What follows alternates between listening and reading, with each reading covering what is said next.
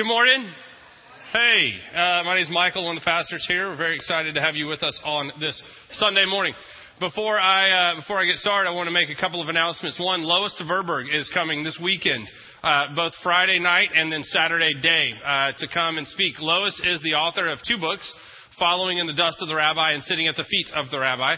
Um, and what she does is she takes a look at the historical Jesus, who Jesus was, the life in which he lived, and the in the way in which he lived, and what does that say about us? um, as believers in Jesus the Messiah. So, how does it shape who we are? Uh, if you know Ray Vander Laan, um, Ray Vander Laan has been a great influence on this community in that regard. Uh, David likes to say that Lois is Ray Vander Laan, um, but easy to read and understand. Um, and not nearly as mean. If you've ever been on a trip with Ray, you know of what I speak. So, uh, so she's coming. If you want more information about that, you can go online uh, and register and find out all you care to know, or in the atrium after the service. Uh, the second thing is that uh, uh, Easter is coming, and we will be doing a Passover uh, Seder meal again this year uh, to celebrate uh, what Jesus uh, has done for us. Um, it will be Saturday, March 30th at 6 o'clock here in the CLC, and we are looking for host families. And what that simply means is that you will host a table here in this room. Your responsibilities will not be that great, so uh, don't freak out. You won't have to have anybody to your house. It will be here. Um, and uh, if you if you would like to help us or just want to know more information about what that looks like, please come see myself or Stacy uh, after the service. We would be happy to uh, to to tell you more and, and love for you to be a, a, host family for a table for that night. Um, I will say last year we had uh, about 100 people, I think it was, that came to the Seder meal, and it was really a neat experience. We're going to do things differently this year. Uh, it's not going to be as long uh, of a Seder meal, and we're going to end it with a worship service. Uh, so we're combining our last two years of Easter celebrations into into one year, and we're going to see what happens. Um, and so uh, those are the. Is there anything else, Stace? That I'm forgetting. Is Stacy gone? Stacy has left the building. Oh no, she's there. Nothing. All right, good. So uh, a friend of mine wrote uh, wrote an email or a text to uh, some of us uh, yesterday, and he said, "I really need prayers. Could you pray for me? This has been um, a really tough uh, week weekend. I just it's been um, kicking my tail and." Um, and, and, I and I sent to him a, a sarcastic, sarcastic response um, because that's what pastors do. Uh, and uh, but what I really wanted to say, I, I, didn't. And what I wanted to say was, man, you were having um, a country song kind of weekend. And what I mean is this: his dog ran away. Uh, was the was the oh uh, was the first thing, and then he's cooking dinner for his new girlfriend, trying to really impress her.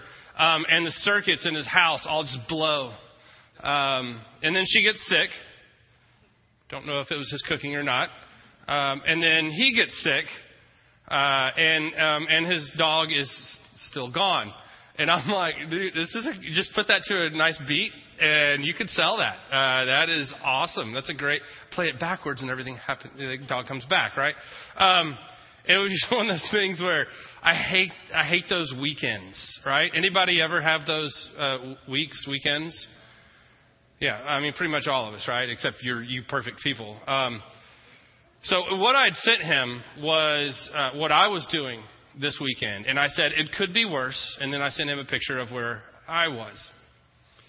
So we have a seven-year-old daughter named Grace, if most of you are familiar with her, and she loves her some Elmo. Loves her some Elmo. Um, most kids at age seven have moved on. Our five year old um, son has moved on into Star Wars and things of that kind of nature. Um, but Grace still loves Sesame Street and specifically Elmo. And, um, and, and so we decided that it would be great, a great thing, because we do a lot with Corbin and we do a lot of things for him, um, if we uh, took her to see Elmo live in Austin. Yes! Sesame Street Live! Can't stop singing. Um, by the way, this sermon is brought to you today by the letter M and the number five. So uh, I get tickets to uh, to the show on Saturday at 10:30, uh, the the 10:30 matinee, and uh, and we, we I got a hotel room. Uh, so we my brother lives in Austin, um, but we decided it would be more fun if we stayed uh, as the four of us in a hotel room and just have a really great like you know pre-spring break. I was saying this is going to be our spring break vacation, and so we're staying um, across the, the highway at the at the DoubleTree. For those of you who are familiar with it, was at the Frank Erwin Center, right across the highway from the Frank Erwin Center at, at the DoubleTree, and um, and, and we drive up there. We pick up. Grace had a long day. She'd been to the rodeo with her school on Friday, and we get in the car and she takes a little nap, and then um, she's up, and we're all excited. We're going to see Elmo, and um, in Austin, the traffic isn't as bad as Austin normally is, and however, I do drive through there every time, going, why would you live here? Um, uh, but we we get to the hotel and, and we check in, and it's just like the greatest moment. Just, I mean, Corbin is bouncing from bed to bed, stuff that I would never allow him to do at home. Um, Grace is just screaming at the top of her lungs, and um, just everybody's so happy, and um, and it's just great. Um, so we, we check in the hotel and everything. We we wanted to get dinner, and it wasn't working out with my brother, so we're going. I was like, hey, there's a Pappasito's just like right here up 35. It's a little further than I thought it was up 35. Um, but we're in the car and we pass by Disch Falk uh, Stadium, and and so they're playing a game uh, right there. And so people are tailgating everything. There's Longhorn flags everywhere. Corbin is sitting on the right side where the stadium is, and he has his window rolled down, and he goes, "Why are all these Longhorn things around here?" Well, buddy, this is where the University of Texas is. This is where, and his face goes from like, "This is the best day ever" to like,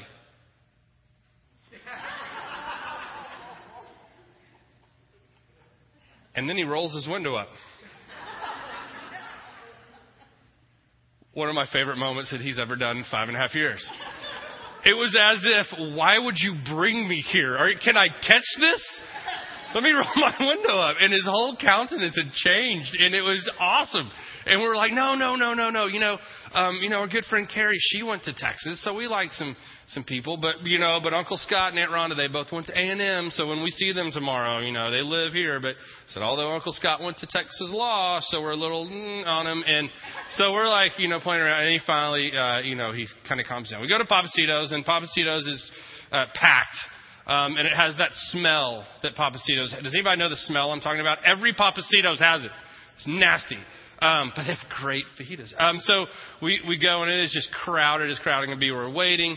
Um, we sit down and I spend the whole dinner trying to keep Grace in her seat because uh, they don't have booths and so she's just like everywhere and I'm trying to hold her down and um, it was very tiring. We spent way more money there than we ever have on the four of us ever. I'm like, what did you order, uh, Corbin? Um, and and so we we leave. We go back to the hotel and we go into the room and everybody's so excited. We do a bath um, in, in the bathtub and uh, and then we get in bed and you know it's it's seven o'clock and and this is going to sound really bad, but there's a bar downstairs. I'm like, do you think we can leave them? um, we decided not to, uh, just to let you know that we felt like we should just stay there with them, maybe.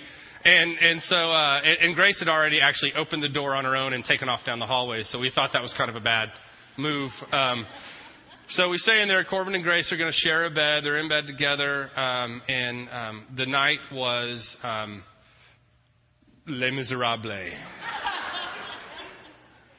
it was really bad. It was. Um, I, mean, Corbin flips more than anyone I've ever known uh, as he sleeps. I didn't know this about him because I've never really been in the room with him, I guess, when he sleeps. But he tosses and turns. He throws his arms about. He makes so much noise um, uh, for a little person. And then Grace grinds her teeth so loudly. It's as if she is right in your ear, just grinding. And you know it's got to be just this painful sensation. I don't know. But, um, and so it's just like, I'm a light sleeper anyway, um, and so every time they would turn or a grind would happen to be like up. So we were up for hours, and then we switched. Jenna and Corbin get into bed together, and then they're snuggling, and I get Grace who pushes me out of bed twice, and it was a great night. Um, and on the other side of that, we have Elmo live at the Frank Erwin Center. So we get up, we go to breakfast with my brother and uh, his wife and one of their daughters, and which was great um, trying to feed Grace, but Grace was so attached to wanting um, Aunt Rhonda's phone, and Aunt Rhonda had said no. Whatever, Aunt Rhonda. Um, we'll remember that next month at your birthday. And uh, so she she says no. Uh, she had just gotten a new iPhone 5 with no case, and uh, my brother hesitated, but I went really. Um, and so he gave her his, but uh, she wanted Rhonda's, and so it's just this whole breakfast of ah, this type stuff. And that I don't know if you know that gets annoying after a while, and then it gets really you know old, and then you're like, just stop, sit here and eat. There's pancakes in front of you. Who doesn't like pancakes from Denny's? We were at a Denny's, yeah, because it was not a La Quinta, but there was one right next to it. Um, so we're we're eating. They drop us off at the Frank Erwin Center. We go in, and Grace just explodes uh, with joy at this. It was really cool for five minutes. She uh, was so excited, so happy. Just they start. Murray comes out and he's like, "The word on the street." Um, and and then he does the song, and it was just she was so excited for five minutes. But then she's like, "This is stupid. Let's go." Jenny goes, "How long is this show?" I went and asked somebody, "An hour and a half." Why would you make the show that long? It's an hour and a half show, and Grace was ready at five minutes. So Grace and I spent a long time walking through the hallways of the Frank Erwin Center. And she keeps looking outside. She's like, We should be out there. And I'm like, I know. That's where I want to be too. Um, but we spent a lot of money, so get back in here and watch Elmo. There he look, there's there he is right there, your guy. Um, and he, he's singing songs to you because he can't stop singing. Um, and it just, you know, it was just one of those times that was just blaringly obvious to us the normalcy of everyone around us who had their two and three year olds with them. And here we sit with our seven year old who we think would enjoy this, love it.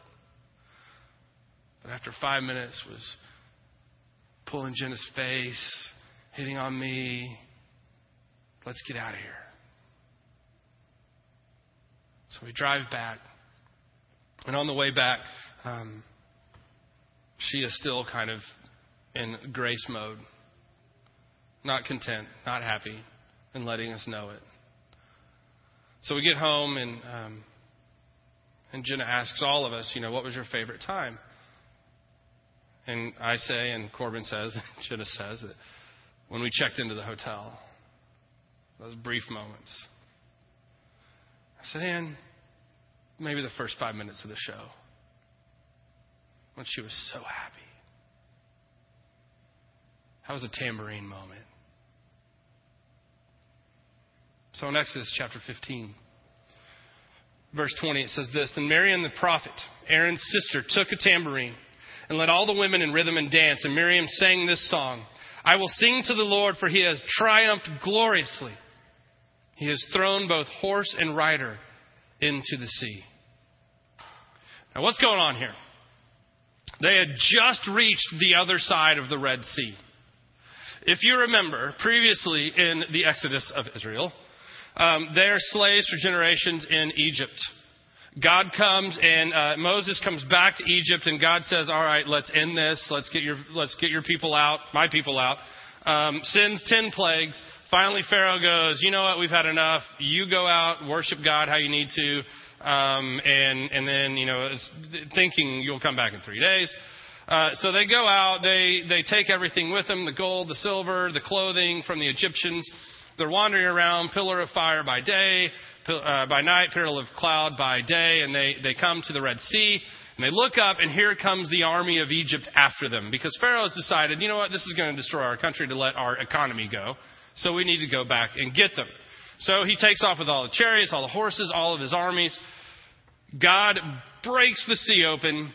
Israel, 600,000 people plus the stragglers who were following around, uh, along, get to the other side. The Egyptian army is like, hey, that's a great idea.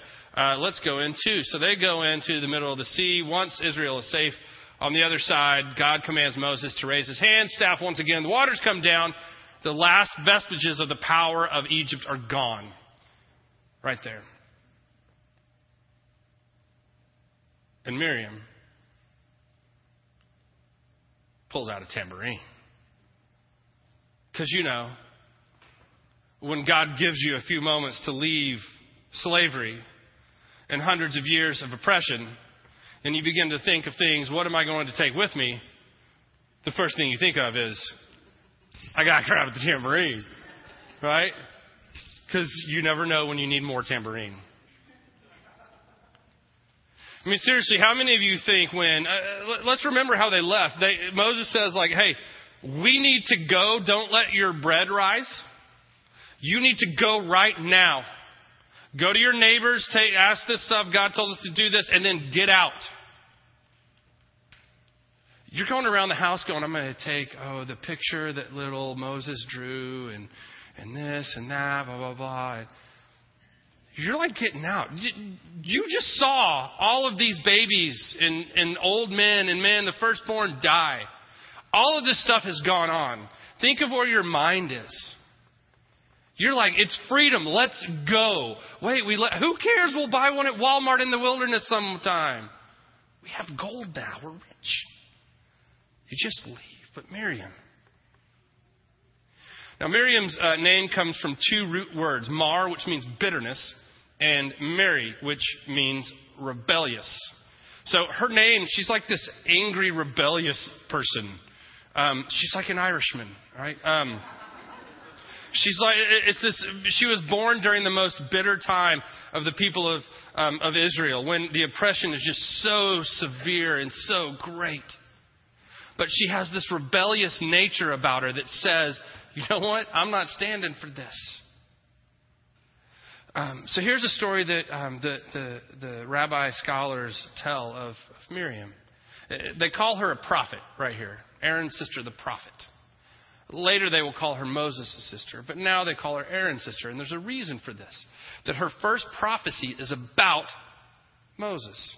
The reason she's called a prophet is because she prophesies that her mother and father will have a son, and that son will lead them to freedom.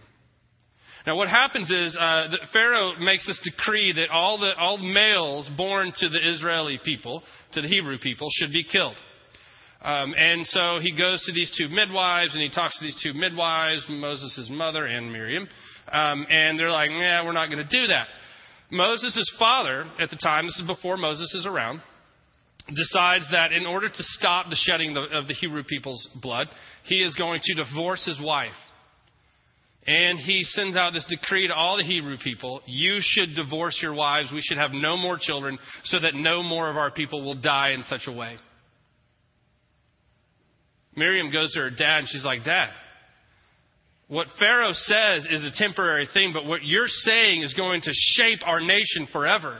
Not only are you getting rid of the males, but you're also ensuring that no females will ever be born again, too. And by the way, you and mom, you're going to have a little boy who's going to lead us to freedom. So her dad listens to her and says, Okay. He gets remarried goes to the Sanhedrin, says, Hey, remember when I said everybody should be divorced? no, we shouldn't do that. We should move forward. He gets married, remarried to his wife. They have Moses. He's a boy. He is to be killed. What do they do with Moses? They put him in the basket. They send him in the Nile River, hoping for him to be safe. Who is it that's watching over him during this time? Miriam, his sister is standing off in the shadows watching to see if he is okay. Pharaoh's daughter comes down. She sees this basket. She goes, investigates, pulls him out, this baby. Miriam jumps on it, goes, Hey, I know a wet nurse down in the village who could take care of him for a while. Pharaoh's daughter says, This is a great idea. Miriam takes her little brother back to his mom. He spends the most formative years of his life learning his identity from his mom and dad that he is a child of God. So when he goes into Egypt, he does not forget who he is. And that enables him to lead his people to freedom. Miriam, in the midst of all of this bitterness and this oppression, has such a rebellious streak that she's like, uh uh-uh, uh this isn't going to happen. Because I believe in a God who's bigger than this. So when Moses gives the command for everybody to pack up and get out, Miriam grabs a tambourine. Why? Because one day is a day, there is going to come a day when we celebrate. One day there will be a day when we dance and we sing because God answered our cries. One day there will be a time, I don't know when it will come, I don't know how it will come, but there will be a time when I pull out my tambourine and I go to town praising God for the way that He answered. She had such a strong faith in the face of this insurmountable oppression, these overwhelming odds, as, as the Egyptian army comes crashing down upon them. You sure, I'm sure there was all kinds of discussions about what they should do. Uh, maybe we can um, send like the old people towards the Egyptian army just to die and hold them off while the rest of us run around the other way. Maybe we can do this. Maybe we should just give up. All, nobody probably said, hey, let's just part the sea. But God goes, hey, here's what's going to happen. Raise your hands, walk through on dry ground. And when Miriam gets to the other side, Moses sings his song, but at the end of it, he just sings a cappella because Moses wasn't ready. Miriam was ready. Miriam knew that God would answer. Miriam knew that there would be a day when celebration would happen. So she packed a tambourine. She was ready. She was ready to praise God. She lived her life with a faith that says, It may be dark right now, but there will be a day when light shines. It may be right now the worst thing that we could ever imagine, but there will be a day when God moves. And I'm going to be ready.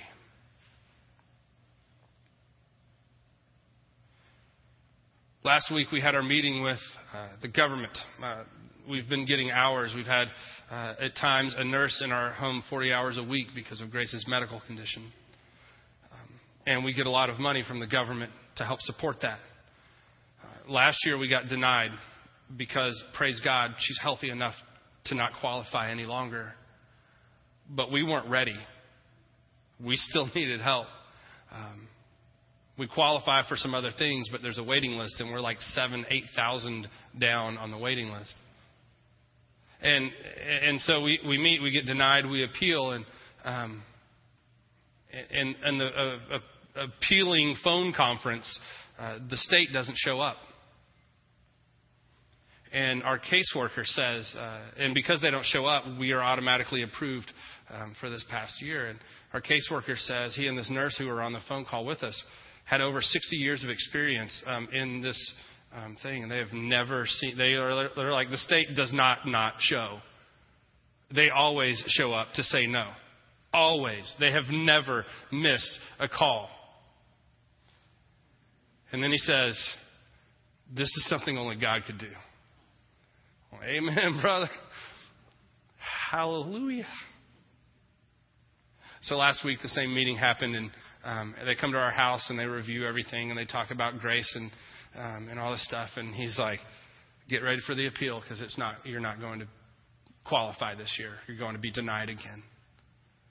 Um, and so we're dealing with that, and, and we're spinning our heads spinning around and our speech person left and we're trying to find someone else and, and all of this stuff just is mounting and mounting and mounting and mounting. And I can't remember when it was, but um, Jenna called me this morning and told me I could share this. Jenna hit the wall, exploded, whatever you want to say, and um, went into the ugly cry. Uh, it, it, was not pretty.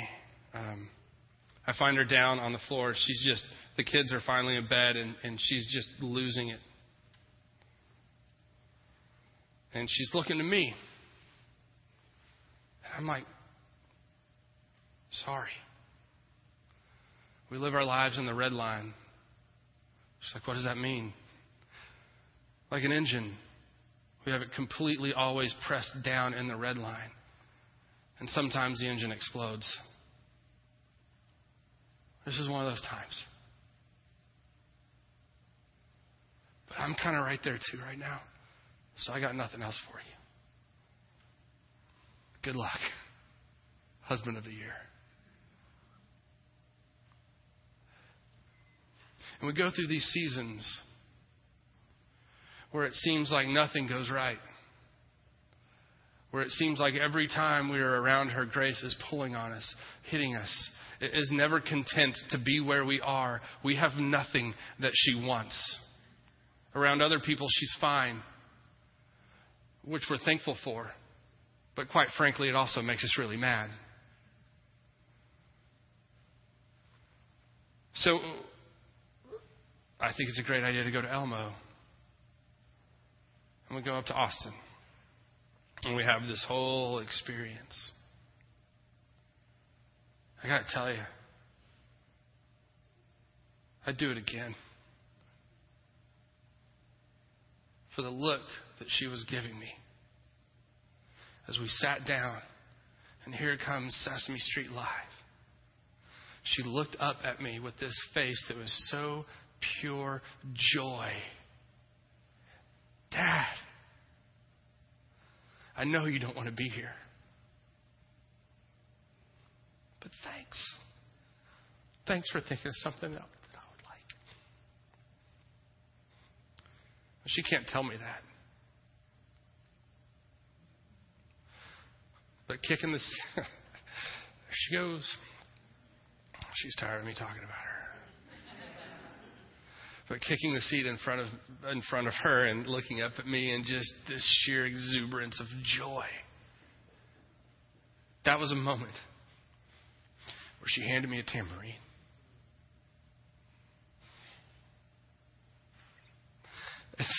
and said, God is faithful. God brings moments of light in a world of darkness. We don't know when they come, but they come. So carry your tambourine with you because there will be moments when you least expect it that you want to give God praise. And I got to tell you, it was not, I thought, at Sesame Street Live. This was one of those moments I was like, God, really? And God said, Really? Pull out your tambourine and let's party. I want to live a life where I constantly have that tambourine with me. That no matter what is going on, the darkness that surrounds me, the, the world that crushes me at times, that I know that I will eventually get to the other side of the sea. And I will have a chance to praise God.